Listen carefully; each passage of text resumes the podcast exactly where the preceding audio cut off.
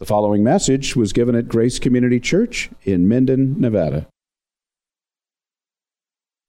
Well, if you would please, one last time, open your Bibles to the book of Colossians, chapter 4.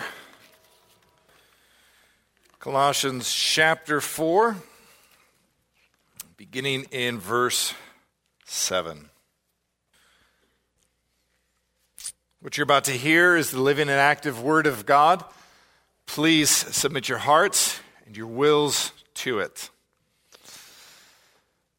Tychicus will tell you all about my activities. He's a beloved brother and faithful minister and fellow servant in the Lord. I have sent him to you for this very purpose, that you may know how we are, and that he may encourage your hearts. And with him, Onesimus, our faithful and beloved brother, who is one of you. They will tell you of everything that has taken place here.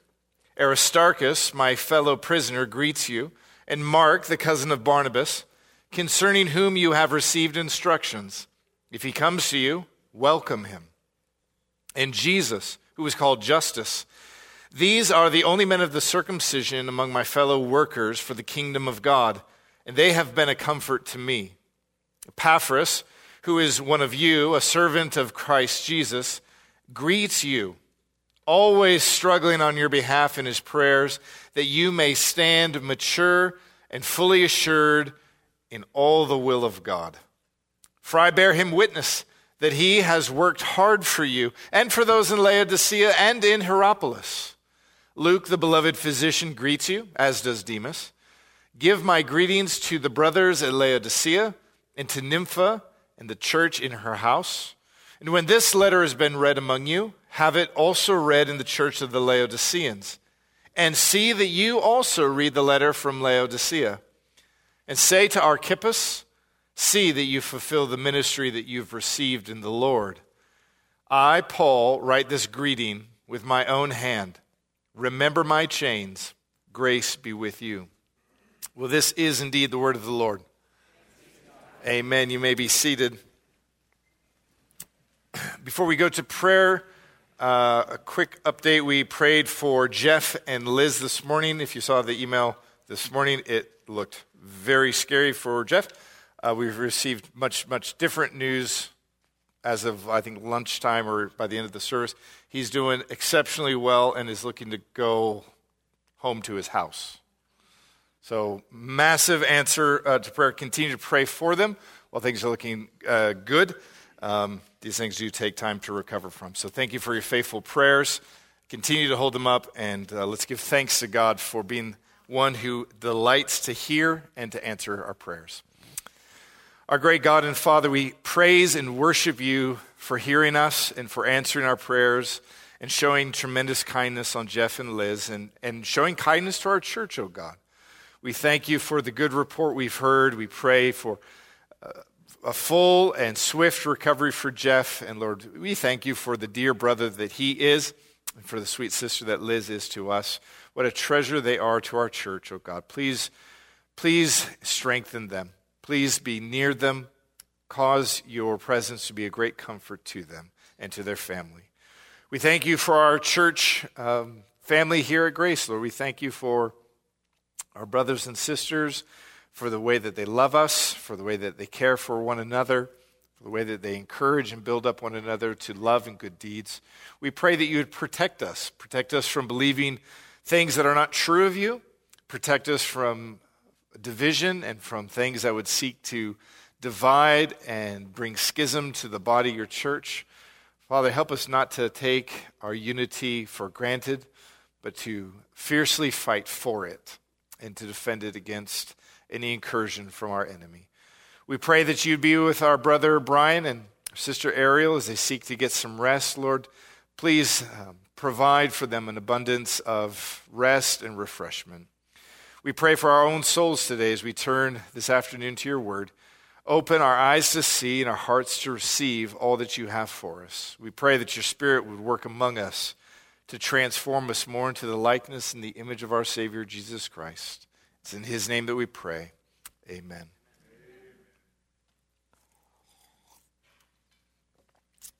Well, it is always sad when we, well, when I get to the, the end of a book, uh, whether it's First Samuel or Jonah or John or any of the, the books I've preached, you, you, be, you build a bit of a relationship with each and every book. And so one of the last things I do in, or in preparing for a sermon like this at the end would be to actually take all my commentaries that I leave out on my desk and like go say farewell to them and put them on a shelf because they've been friends and older brothers and helpers along the way. And so it, it always is like a bittersweet uh, to finish a book of scripture, one that we've got familiar with. And uh, there's always a bit of sadness in there, but we'll just muscle through it anyway. Uh, as we looked at this morning, we said that uh, you can learn a lot by listening to the way in which the apostle talks about people in the church and the way that he encourages the church. And it gives us a glimpse into what church life looked like uh, here in, well, Colossians chapter 4. And while the circumstances, we might tend to think of the early church as like this mythically sweet time where everyone had everything in common and you just go like man to go back and be part of that. Like, well I, think you have rose colored glasses. Well that would still probably be an uh, understatement. Go back and realize that well the guy writing them and half the guys he was referring to were in jail or had been in jail or had been beaten for their faith the, the context in which the New Testament church finds itself is not an easy one. Her ministers are being uh, arrested, uh, beaten, and at many occasions killed. The church itself is afflicted. They believe in a, a legal religion, and so they are having to be secretive. And yet, while those circumstances might seem to be uh, those that would hinder the church, we find quite the opposite. We find that the difficulties of the church are used to actually cause grace to flourish and for the church to grow in its depth as well as its breadth. It's as though, or not as though, as the world rages against the church, the church does not shrink back from these things. If anything, she grows. And in seasons of difficulty, you can look back through church history, the seasons of difficulty have been seasons of growth, and the seasons of ease have been the most dangerous ones. And I bet if you reviewed your life, you could see the very same pattern.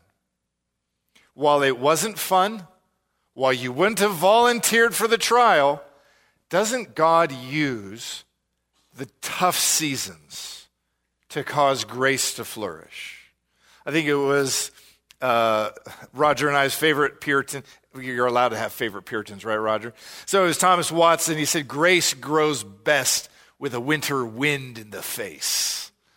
There's something about grace that thrives in adversity, it thrives in weakness, it thrives in the tough areas of our life. And what a kindness of God to do that. And so, as we've looked at well, what is the church or what is church life like in the morning service? And we're going to look at the same uh, question here in the afternoon. One of the things that we have to keep in mind is that all of the, all of the pieces that we'll look at cannot be divorced from that grace which grows best in the rocky, tough, cold season. If you just think back on what we looked at this morning, at that the church is made up of all kinds of people, what could you attest that to if, if not to God's grace? Isn't it His kindness that He puts a whole bunch of people not like me and not like you in the church? What a gift that is. You might say it makes it hard. It, it does. But isn't it also a kindness?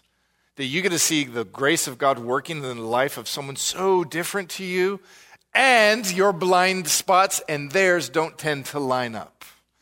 And they can see things in your life that you can't. And you can see things in their life that they can't. And they always love it when you point them out. All right, they don't always love it when you point them out.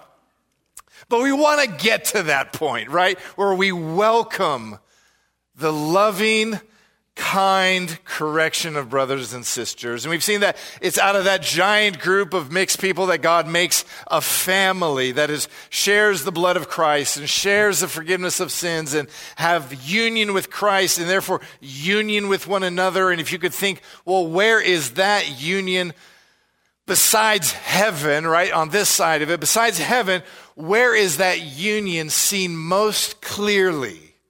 What's seen most clearly when the Lord's Supper is served on the Lord's day, right? Doesn't that speak uh, to you both your union with the Savior and your union with all those who share that same cup and share that same bread?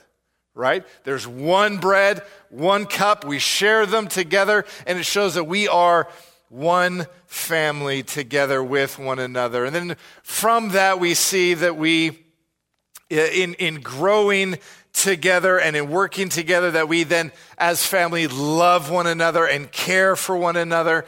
And then we also, as an expression of that care and of that love and of that family tie, we pray for one another. Those were the first four aspects of church life that we looked at this morning. We want to consider four more in our time this afternoon. And the first is this What is the church or what is the church like? Well, those who are in the church are marked by faithfulness. Those who are in the church are marked by faithfulness. If you would just look over at verse 7, you see that Tychicus will uh, tell you all about my activities. Look at how Tychicus is described. He's a beloved brother. We covered that this morning. And faithful in his ministry and fellow, and he's a fellow servant in the Lord. Look at verse 9. Onesimus, our well, he uses the term again, our faithful brother. So, already with the first two names in the list, one of the defining marks of who they are and what they are like. Uh, Paul says they are marked by being, well, men of faith or faithful, and we'll look at which one of it is it. There's another aspect. Well, that, those were the only two occasions of that specific word. If you drop your eyes all the way down to verse 17, you'll notice in the, in the exhortation given to Archippus, he says, See to it that you fulfill your ministry. What is that if not the Apostle Paul telling the believers in um, Colossae to directly exhort Archippus to be to fulfill his ministry. What is that if not an exhortation to be faithful at the post which God has given you? Now, lots of people have asked, well, could wonder. That seems like an odd thing. I, I can't think of another occasion where Paul says, "Here's an exact quote that you're supposed to tell this guy, Archippus." Uh, it, it is a bit odd, but why would he be telling Archippus, see to it that you fulfill your ministry? It could be a couple of different things. Remember who Archippus's parents were. Philemon was his dad, and his dad would be getting a very tough letter probably that same day having to do with what forgiveness and church life looked like with a returning rebel refuge slave Onesimus coming back to him. You think pastoring the church is hard enough? Try pastoring it when your dad is being publicly exhorted and kind of corrected. That could be a tough ministry. Maybe it was that. Maybe Paul had heard from other folks who had come from Colossae and spoken of some of the unique difficulties and the hardships that Archippus had. Or maybe he was he was feeling just really self critical and inadequate in all these things for whatever reason it was. And if it, we, we obviously don't need to know it because if we needed to know it, would Paul have told us? Yeah. So guess what? Don't need to know. All we need to know is that Archippus is being specifically uh, exhorted to be faithful. Why? Well, that's a mark of those who are in the church. Doesn't matter if they sit in the pew or if they fill the pulpit faithfulness must mark the people of God. If you look over at verse 10, you'll see another element of faithfulness You might say, well, I don't see the word faith anywhere in verse 10. You say, Aristarchus, my fellow prisoner, greets you. Well, remember what we talked about with regards to Aristarchus this morning. He was beaten in Ephesus, still at it. He's imprisoned here, still at it. What is that if not faithfulness throughout the ministry? And if we could look then with those kinds of eyes at the text in front of us, you see Aristarchus, while not named as faithful, shows by his life that he's faithful. You could see with Luke the hundreds or perhaps even thousands of miles that he traveled with the Apostle Paul. What is that if not faithfulness? Picking up with Paul early in ministry and being the last guy there through several shipwrecks, which I would be a little adverse to getting on a boat after one shipwreck, but then again, maybe the thought was like, it surely won't happen twice. but it did. So you can just see in Luke's faithfulness, he's always there. He's humbly, he's only mentioned by name three times in the New Testament, but he's always there. He's found in the, the plural pronoun we in so many seasons in the book of Acts. He's there faithfully, namelessly serving. He's faithful. If you were to look at the Sunday in and Sunday out um, life of Nympha. What is she doing? Well, all we know is that the church was in her house. Yeah, the church was in her house illegally. Do you think that that would have put at risk her own livelihood and her home? I think it might have. But what does she do every week? The doors are open for saints to come. She's willing to risk her livelihood in service to the church. What is that if not faithful? If you were to look at Archippus, even though he's being exhorted to fulfill his ministry, he is one who's preaching a gospel illegally, a gospel that wound up getting Tychicus thrown in jail at one period, Aristarchus in jail, and, well, I don't know about uh, Tychicus, excuse me, Aristarchus and Epaphras and Paul, all in jail because of that very same message that, that uh, Archippus preaches week in and week out. What is that, brothers and sisters, if not faithfulness? And so we'd have to take a step back and say, well, what does Paul mean with this, the, the, the, two specific elements of faithful in verse 7 and 9, and then the other observations we made about how faith has worked its way out in their life? Does he mean by faithful that they are full of faith, i.e., they believe the right kind of stuff, or does he mean they're steadfast? I mean, they're, they're trustworthy. They, they, they, do the right things week in and week out. And you obviously would know my answer would be both. Can you have the one without the other? I actually don't think you can.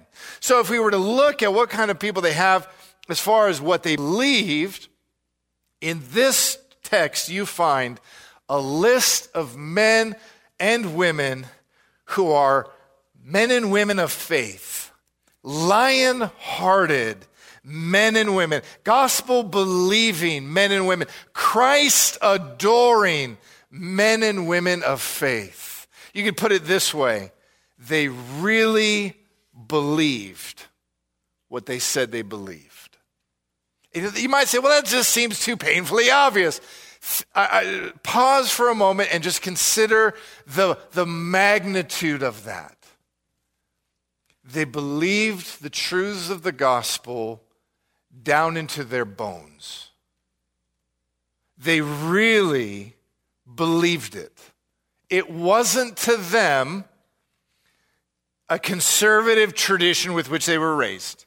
It wasn't to them a set of religious platitudes that sounded uh, great to other people. It wasn't to them a Facebook status on their bio page thing or whatever. And it wasn't uh, a, a set of fire insurance, spiritually speaking. It wasn't easy for them to be a Christian culturally. Far easier for you and I to identify with being a Christian in our day. They didn't, this was not advantageous for them, societally speaking. They believed it. They really did. And they were willing to bank all that they had and all that they are on those truths.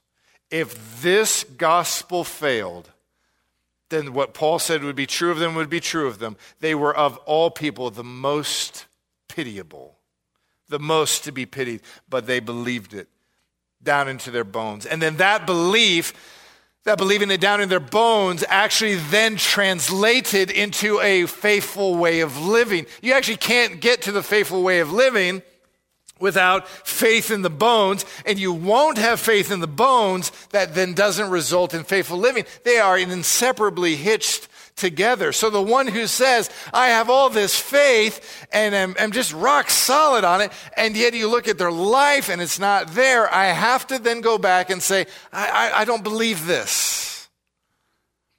Because if this were really true, it, it must work its way out. Not perfectly, not without exception, not without faith. No, I'm not saying any of that.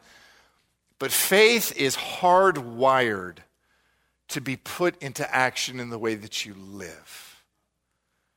And so they lived that kind of way. It worked its way out in their daily life.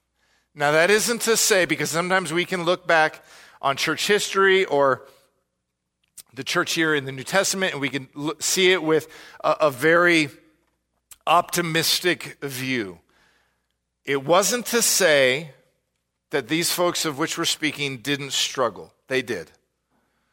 It wasn't to say that they didn't have fears, anxieties, doubts, discouragements, pains, or losses. I have every reason to believe that they had all of those common experiences with, that we have, but they had something greater than those pains, fears, doubts, anxieties, discouragements, and struggles.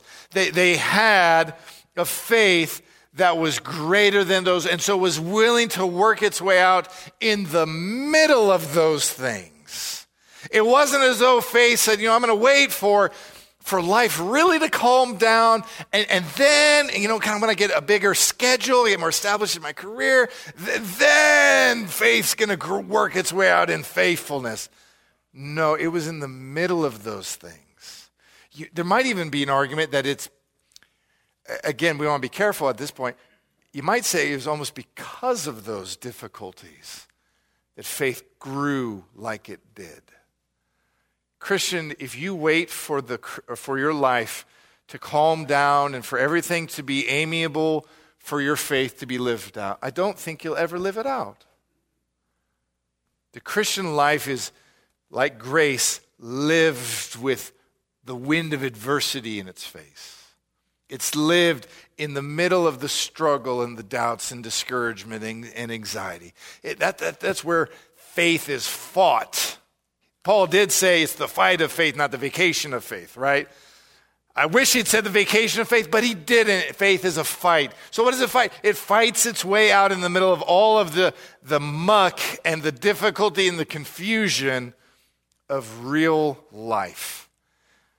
The folks that are listed here, whether their name is Tychicus or Onesimus or Aristarchus, they believed the same things you believe.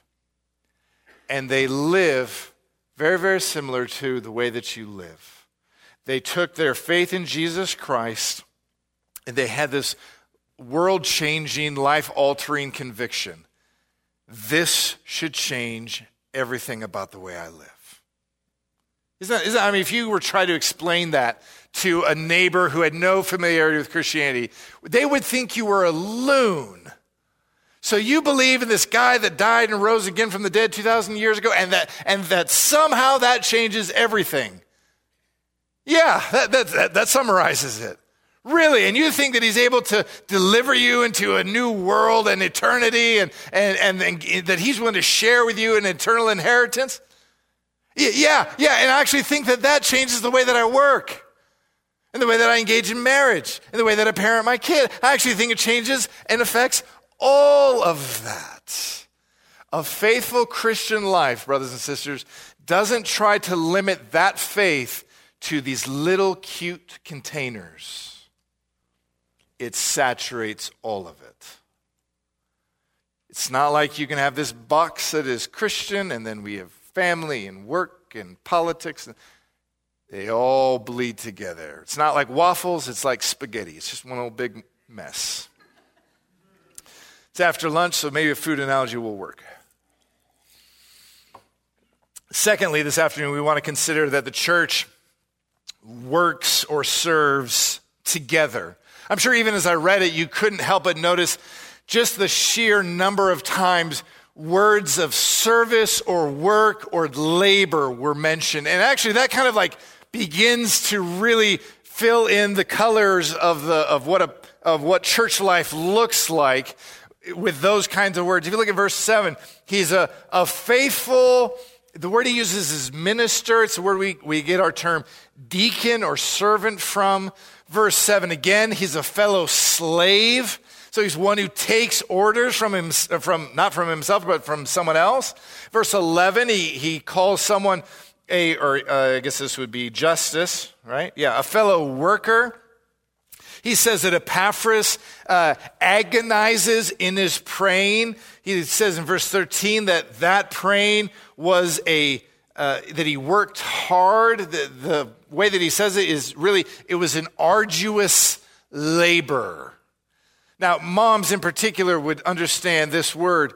Labor is not like synonymous with vacation or easy or delightful.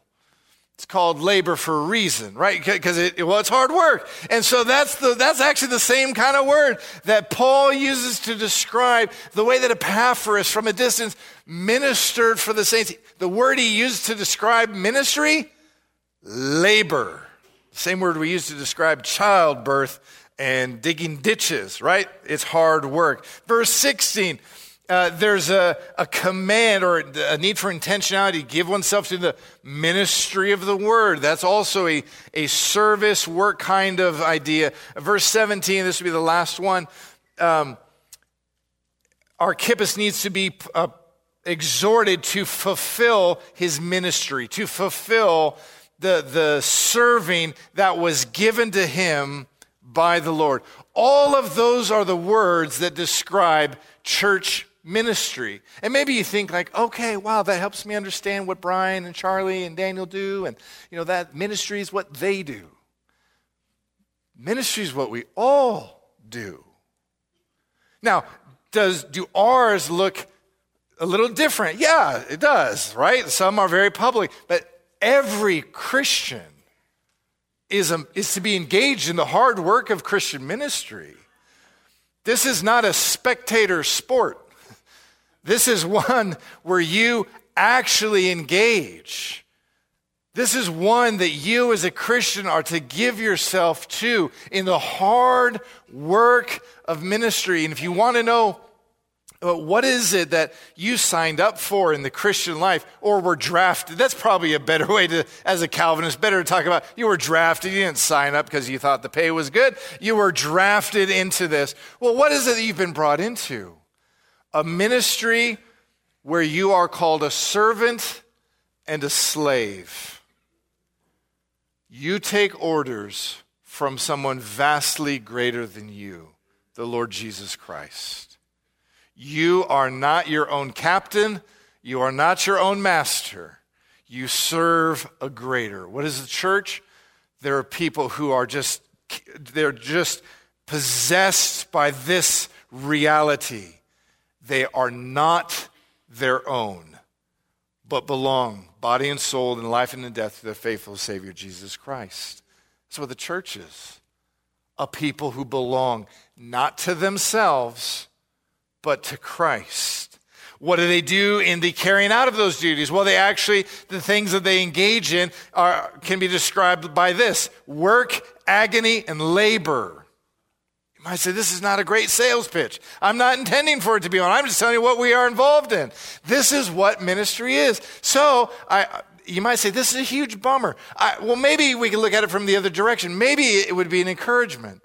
Have you ever found ministering the gospel to those around you arduous, agonizing, and hard? I have, if you're like, no, I haven't. I'm like, well, I don't know what you're doing, but you either have it really figured out or not at all. One of those two. It's hard. It is, have you ever been with someone who's grieving immeasurable loss? If you don't feel just how hard it is to try to comfort them without being just a, a hindrance in the midst of it, you, I, don't, you, I know you felt it. Parents, you know, with ministering the gospel to your kids, is it arduous, agony, and hard? Yeah. Spouses, you've ministered the gospel to your spouse. Church members, you've ministered to other members. There's times where ministry is hard. And rather than thinking to yourself, well, the problem must be me. Maybe I'm just really bad at this Christian thing. I don't think that's necessarily the case. I think ministry in a fallen world is just hard. And it's okay for you to acknowledge this is hard because if I just think of it this way, it should be easy. It isn't easy. Number one, I, have misread the Bible entirely at that point. But if I think it should be easy, it isn't easy. Therefore, the problem must be me. Therefore, I'm not sure I belong. Therefore, I, I mean, it goes down this terrible uh, slope of discouragement rather than saying, well, Jesus promised it to be hard. Yeah, he, he, well, he told the truth. It is. And then go to him for help and strength. And then go to him, like, Lord, I need strength. I see the path, I, I see the fields to which you've called me. I see the friend to which you've called me to minister. I see my kids. I see my spouse. I see those around me. I, I, I see it, Lord, but I look at me and I go, uh, not well equipped in and of me. I think that's just where you're supposed to be. Because our eyes were never, at least in ministry, meant to be on us. As though I could find in myself a secret little compartment of, of great talent that was sufficient for everything I needed. But I was meant to find this empty, wretched thing and went, I need help. That's what we're to do. And, in, in, and upon realizing that, brothers and sisters, going to the one who says, Ask. I delight to lavish grace. I delight to help. He loves doing it in the weak, broken, confusing areas of life. those are the ones he loves the best. But going to him rather than thinking, man, I must not be cut out for this, therefore I should stop. No, I'm not cut out for this. But he gives grace to those who are weak and who ask. So, brothers and sisters, is ministry working, serving, difficult, agony, hard? Yes. But does he promise to supply needed strength? He does. You might say, Well, I don't know about strength, but I'm a fool. I need wisdom. If only the Bible said something about asking wisdom of God and that He would love to give it. Well, it does say that. But here's the other element that I want us to not miss. You understand, we, we've mentioned this before, and I know you know this, but it, it bears repeating. You are not, in, in your life as a Christian, to be self serving, right? It isn't about you. When you became a Christian, life suddenly stopped being about you. Now, sometimes it takes us, us a while to catch up to that reality, but that's the reality. But who is it now about? We might say others. And I would say, okay, but that's only a secondary layer. It's ultimately about Him. Didn't Paul mention this in verse 11? Who are the workers working for? The very kingdom of God itself. Who's the one who called them into this ministry? Look at verse 17. Well, the Lord. The Lord did it. Look at verse 12. Who's he a servant of? The Lord Christ, or Christ Jesus. Uh, look back at verse 7. Who's he a, a servant and a minister of? Well, he's a minister of in the Lord. Don't lose sight of this. You serve in the working of your of faith out in the middle of your life. You're serving the resurrected, ascended, seated Lord Jesus Christ. That's who you serve. Now, there would be a quick question which would go something like this Who are you to be tasked with such a service? Well, I'm a nobody. Good thing he doesn't give it based on deservings, otherwise, none of us would have that. But there's a second piece to it. When you serve one another, you're serving the very bride of Christ. Those all kinds of people that we talked about in the first point this morning, those ones that are so different from you, those of us who are hard uh, to get along with and love many times. When you patiently endure and love and serve one another, in a real sense, you're serving Christ, and in another real sense, you're serving his bride that he values so much. What an honor that would be not would be, what an honor that is. So, whether it's in faithful parenting, whether it's our Sunday school teachers who teach our little ones faithfully week in and week out, whether it's those who help put away tables and set up chairs and vacuum the floors and clean up or serve in the kitchen, all of these ways, whether it's serving in the nursery, and you might be like, I watch kids play with toys and change diapers. That didn't feel very like extravagant. You're serving the bride of the Lord Jesus Christ. Don't lose sight of that. What an honor that is.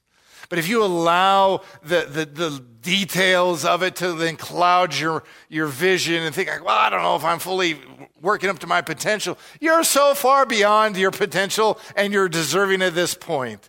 Just eyes on Christ and the beauty to which He's called you to serve selflessly, and here's, here's another piece of it, brothers and sisters to work hard. You realize heaven's called rest for a reason.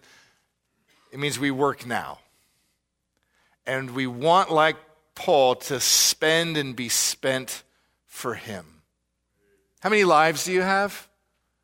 One. And you get to spend it for Him. Don't squander it. Don't, don't waste it away on lesser things. Faithfully spend it on Him and His kingdom and His bride and the nations that He is calling to Himself. Thirdly, what is a church? Well, church is a group of people that suffer together. You're like, man, this is cheery. We go from hard work to suffering. Well, they're related. So if you look at verse 7, uh, he calls uh, Tychicus a faithful servant. Isn't there a degree of suffering when you are serving someone else? Because by necessity of that, you're not serving who? Well, you're not serving your, you. It takes a degree of selflessness. If you look at verse 7 again, he is a fellow slave. Well, that means that you're not the boss, Christ is. If you look at all the elements of hard work in verses 11, 12, and 13, the working, the agony, the labor, all of those have, have elements of suffering to them. And then, lest we uh, forget even the, the bigger category, the bigger context of what we're looking at, where was the book of Colossians written from? From prison. And was this the only time he was in prison? No, he, he actually was a, like a multiple offender when it came to preaching the gospel. Uh, Epaphras was in prison. Uh, Aristarchus was in prison. And like hanging over that is this real sense of, you know, this costs people something. And that while we've really only known, at least on, on a bigger national level, ease, that is the rare exception in the history of the church. We got the slightest little, uh, not, not even a taste, maybe like, a, uh, you know, when you walk in the kitchen and mom is making something that's good. If you walk in and smell Brussels sprouts, it's a different experience altogether. You're like, oh, no, I'm not, I'm sick, mom. Kids don't do that. That's deception and lie. You shouldn't do that. But if you go and you smell one of your favorite meals, like you haven't tasted it yet, but you're, you're closer than you were before. In COVID, we maybe smelled a little bit of what it was to not exactly be smiled upon. I remember when we were uh, in Seattle, or the People's Republic of Seattle, and we were uh, we were doing our best to stay open. We just moved back inside, and we weren't supposed to be there, and people were reporting us on online stuff. I remember I was teaching Sunday school, and I could see movement in the back. A person left, came back in, and talked to a deacon. The deacon got up and left and came in and, and sat down like this. I thought, oh no, this can't be good. so I, I get done with Sunday school, it was really distracting. And that deacon comes right up to me and goes, There's a lot of policemen outside, and they want to talk to you. I thought, Well, I guess it's time for prison ministry. I walk outside, and there were like three or four squad cars all pulled in around. And I, I thought in that moment, it was a good run while it lasted, but here we go. We're going to jail for COVID. Dumb reason to go to jail. But anyway, uh, it was because a homeless person broke into my office and stole my car keys. That ended up being the whole thing about this. that was why they were there. They wanted to give me my car keys back and see if I wanted to press charges. But for that moment, I smelled the Brussels sprouts of, oh, I don't know if I like this. but you know, in our lifetime, we might well taste it. And in our kids' lifetime, they might well taste it. And I don't say it to be a, a discourager or a downer. You're like, how is that not a downer? What a privilege to suffer for the Lord. I'm not saying we'd seek it out. I, I, pray that my kids grow up in a world and in a country where they freely exercise their faith unopposed. I, I really do. But if that day comes, we as a church should say, this is this is something our, our brothers and sisters for two millennia have endured, and we simply take our place among them. That is part and parcel of what the gospel is about. Aristarchus knew what it was when he was beaten and imprisoned. Paul knew what it was. Do you remember? I guess you don't even have to remember. Look down at verse 18. How does he end the letter? Remember my chains. Is that not like a very overt reference to, hey, remember the gospel might cost you, well, everything. Would it cost Paul ultimately everything in this life? Yeah, he ends up losing his life because of the gospel. The point isn't to, in, in, uh, to instill any fear. The point is for us to know and believe deep down in our bones such a gospel is so worth all the suffering that we could endure. Paul says in, in Romans that if we were to stand back and look at suffering on one end of the scales and eternal glory, we'd be like, oh, this is not fair. The little bit of suffering in this life is so small in comparison.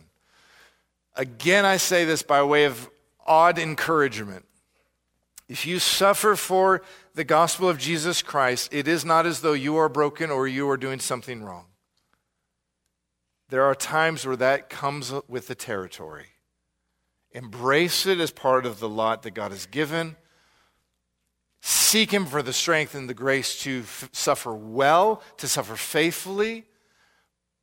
But realize that when suffering happens, and it does in this life in all these various forms, the words of Christ are ringing true.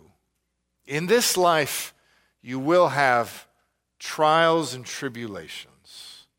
He warned us this would be the case. It's not like something is uh, wrong and should be avoided. His promises are coming true. Fourthly and lastly, the church is a place where uh, we restore one another.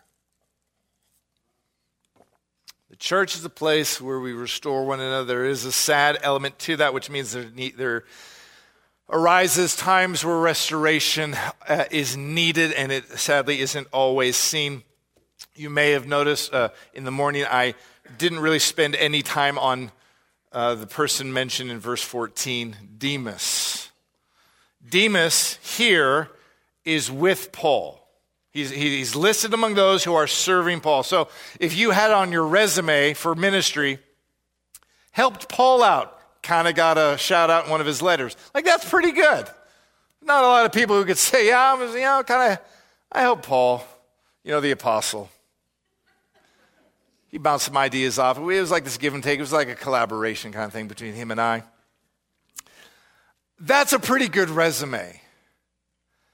Demas gets mentioned in two other places. The other one is in the sister letter Philemon, verse 24.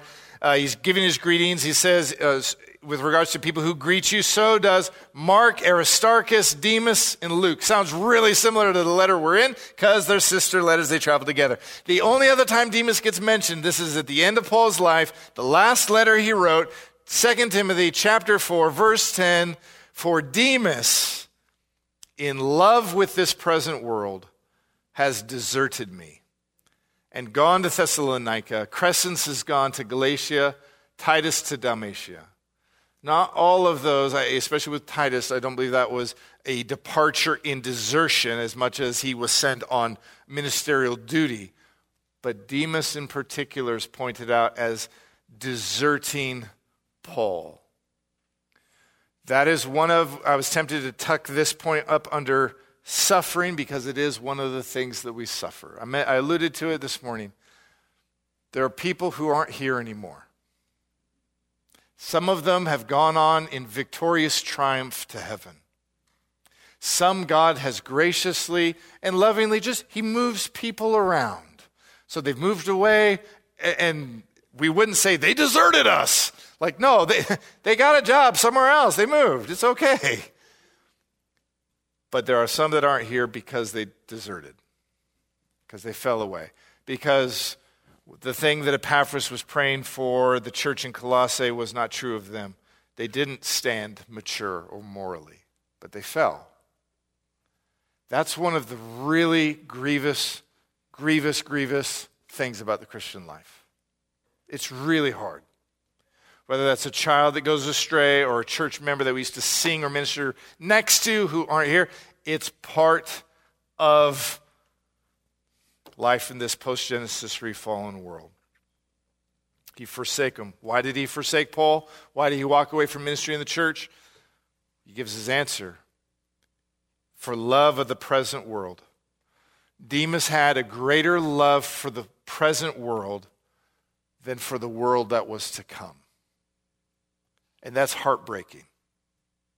Because for a time it seemed like the opposite was true. And as we've said multiple times, we are shaped and driven by the things that we love. If you love the Lord Jesus Christ, guess what you will be shaped by? Oh, my goodness, the Lord Jesus Christ. You, you're shaped by your love. But if the thing you love is this present world, rest assured it will shape you. Rest assured it'll have consequences. Rest assured Christ won't share you, and you will have to pick one of the two masters. Demas, at the end of Second uh, Timothy, chose the world. Did he ever repent? I don't know. If he did, we're not told of it. But the grief that he fell away is real. And with that, we're ending Colossians. No, just teasing. There's another person in the text who fell but didn't stay there. Look over at verse 10. And Mark, cousin of Barnabas, make sure you welcome him. You would know reading through uh, the book of Acts that John Mark or Mark or John, however you want to de- describe him, uh, that John, like Demas, started out really good. I, I liken him to a kind of a quintessential raised in the church kid, even though that's a bit anachronistic. He was, he was, I mean, if your mom owned the upper room, like, man, that's a, that looks good on the rest, that, that's a good thing going for you. He would have uh, seen Jesus. He later on hangs out with Peter. I mean, this is a great dude. He's handpicked by Paul and his cousin Barnabas to go on the first missionary journey. That's a small group. That's an awesome honor. And something happened on the first journey where he taps out and goes away. We're not told what it was. We're not told why he did it. Some speculate that he thought uh, that cousin Barney, or Barnabas, which however he called him, I, th- I could see him call him cousin Barney, um, would be the boss, and Paul wasn't. He was like mad about that. I have no idea. If we needed to know, it would have told us. It doesn't. We don't need to know. Here's the main point something happened where he, he so slid away. Whether it was too tough Would it, would, maybe it was he got really physically ill and that was a trial that pushed him. I, I don't know what it was. But in Acts 15, verse 37 and on, now Barnabas, this is looking forward to the second missionary journey. Barnabas wanted to take with them John Mark. So whatever it was, Barnabas believed that it was that he had recovered from it. But Paul thought it best to not take him with him uh, because he had withdrawn from them in Pamphylia. Whatever happened, Paul is not having it, and he would not have them, uh, we would not have gone with them on this work. Again, an odd way to refer to ministry as work. And there arose a sharp disagreement between Paul and Barnabas. Barnabas took Mark with him and sailed to Cyprus. Paul chose Silas and departed, having been commended by his brothers in the grace of the Lord. And they went to Syria and Cilicia, strengthening the churches. As a side note, if you have to side with a cousin or the Apostle Paul, pick Paul. Cousins are always suspect. I don't know what it is about cousins, but, or at least my cousins. Anyway, something had happened where he'd, he'd withdrawn and it was bad. And I believe even Barnabas knew it was bad. There was some restoration between him and Barnabas, and Barnabas wanted it back. Paul was not into it. Uh, does the New Testament give a judgment as to who was right? Uh, no, not really. But by the time we get to where we are here, it seems very, very clear that Paul and him had been restored to one another. What, what a beautiful, I mean, just look at the way he describes it. He, he says that uh, Mark would then greet them. If he comes to you, welcome him. Why would Paul have to tell a group that worshiped in Asia Minor, hey, if you see Mark, welcome him? Because Christians have a way of picking up offenses of other people and making them their own. So, whatever happened between Mark and Paul, maybe the church at Colossae might be like, oh, this is Mark. Okay, yeah, we're not having this guy. Mark, or excuse me, Paul wanted to make sure from his comment here, and then he also uh, makes a similar comment uh, at the end of uh, 2 Timothy. It seems as though he wanted the restoration to be as public as the fallout had been. It's important. Listen as, as I read uh, from 2 Timothy 4. For, uh, listen to the contrast. He puts Demas and Mark side by side again here. For Demas, in love with the present world, is deserted and gone. Uh, verse 11 Luke alone is with me. Get Mark and bring him with you. He's very useful to me in ministry. What a beautiful story or illustration of, a, of the difficulties that happen in the Christian life, but also the way in which we should seek restoration of those. The church is a place where we want to live graciously and patiently with one another. Does that mean that there are times where things get off the rails badly? It does mean that. Are there times where we in this life don't get to see how that track ended for someone. Yeah, and that, that, that's heartbreaking. But there are other times where we get to see someone brought back by God's grace, and then we as church restore them and love them. Isn't that the kind of forgiveness and grace that should mark God's people? Isn't that the kind of grace that God lavishes on us? It should be so far from the minds of God's people to be harsh with one another, to be account keepers with one another. The simple way that I would ask it is like this Is that the way Christ is with us? It's not. He doesn't keep records of us when He's forgiven us. He doesn't deal with us harshly as our sins deserve. He's kind. And so, we, as a diverse group of people from all kinds, as a big family that live life together in a broken world, guess what's going to happen? Sinning against one another is going to be something that happens. We should seek repentance and restoration in those. So, whether you're a, a Christian, well, hopefully a Christian church member, that's the, well, those are the ones that we should have. But uh, whether you're marriage, shouldn't we be quick to forgive and restore in marriage? Or how about in parenting? Or how about friendships? Or how about church member relationships? The grudges that so often mark churches, and you can go, you can visit a church and realize, like, this is not a good place. Everyone has accounts on everybody. That's not the way it should be. I love how public Paul wanted to make John Mark's restoration. It would have been easy for him to welcome him back on the quiet and just be like, don't do that junk again. And then, but he humbly, I think, I think it took a, a, some humility on Paul's part as well to say, listen, you receive Mark. He's so helpful. He's so rich to me. He's so good. That's the way that we need to treat one another with the graciousness and the forgiveness that we've received. You might say, but I've forgiven this person, this spouse, this child, this church member, like so many times. Yes. And I don't downplay that it's hard. All I'm simply saying is that if compared to how many times Christ has forgiven you, there is no comparison. That kind of graciousness pervades God's people and should pervade them evermore. We need to be gracious like our Lord Jesus Christ is gracious. We need to be kind to one another and patient. Doesn't mean we we bend on truth. It doesn't mean we compromise. No, it doesn't mean any of that stuff.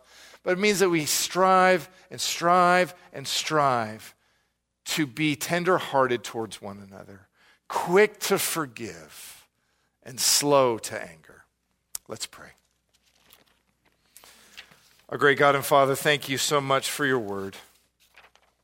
At times it is a, a healing balm to our souls, at other times it's a, a surgeon's scalpel to our hearts. And we pray that it would be both today. We pray that you would work among us. God, we pray that we would be a people who delight to labor in your fields. We pray that we'd be a faithful people, a people willing to suffer for the sake of Christ, knowing he's preeminently worth it. And make us a people quick to forgive, O oh God. We pray that we would be marked by the kindness that we've been shown by Christ. Father, these things are staggering, that they're seem overwhelming. But we know that by your Spirit, these can be realities in our lives in fuller degrees than they are now. And so we pray that you would, by your Spirit, help us. Help us to be a kind of people as we've read of today.